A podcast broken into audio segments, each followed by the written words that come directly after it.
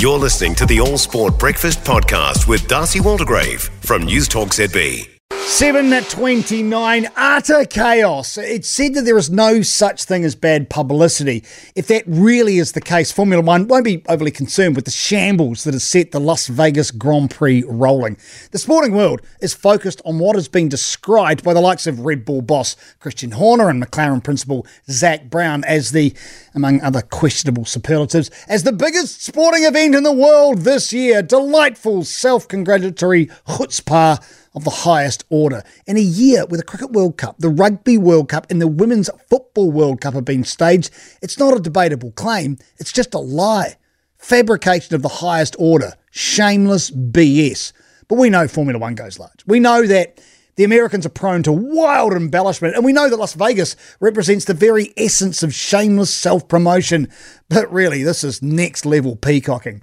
F1 have reportedly sunk well over half a billion US dollars into the event, which includes significant real estate acquisition in the heart of Sin City. Crazy money and a crazy sport for a weekend's action. Then this.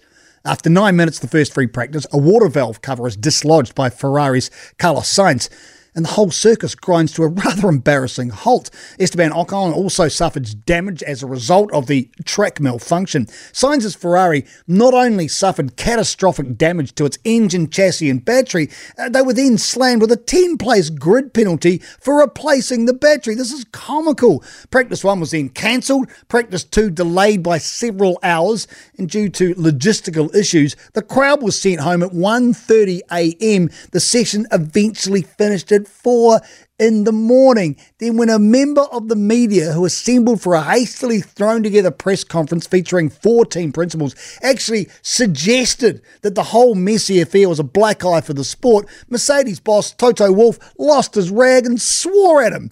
Hardly ideal in the puritanical US of A. But no publicity is bad publicity, right? For more from the All Sport Breakfast with D'Arcy Waldegrave, listen live to News Talk ZB on Saturday mornings or follow the podcast on iHeartRadio.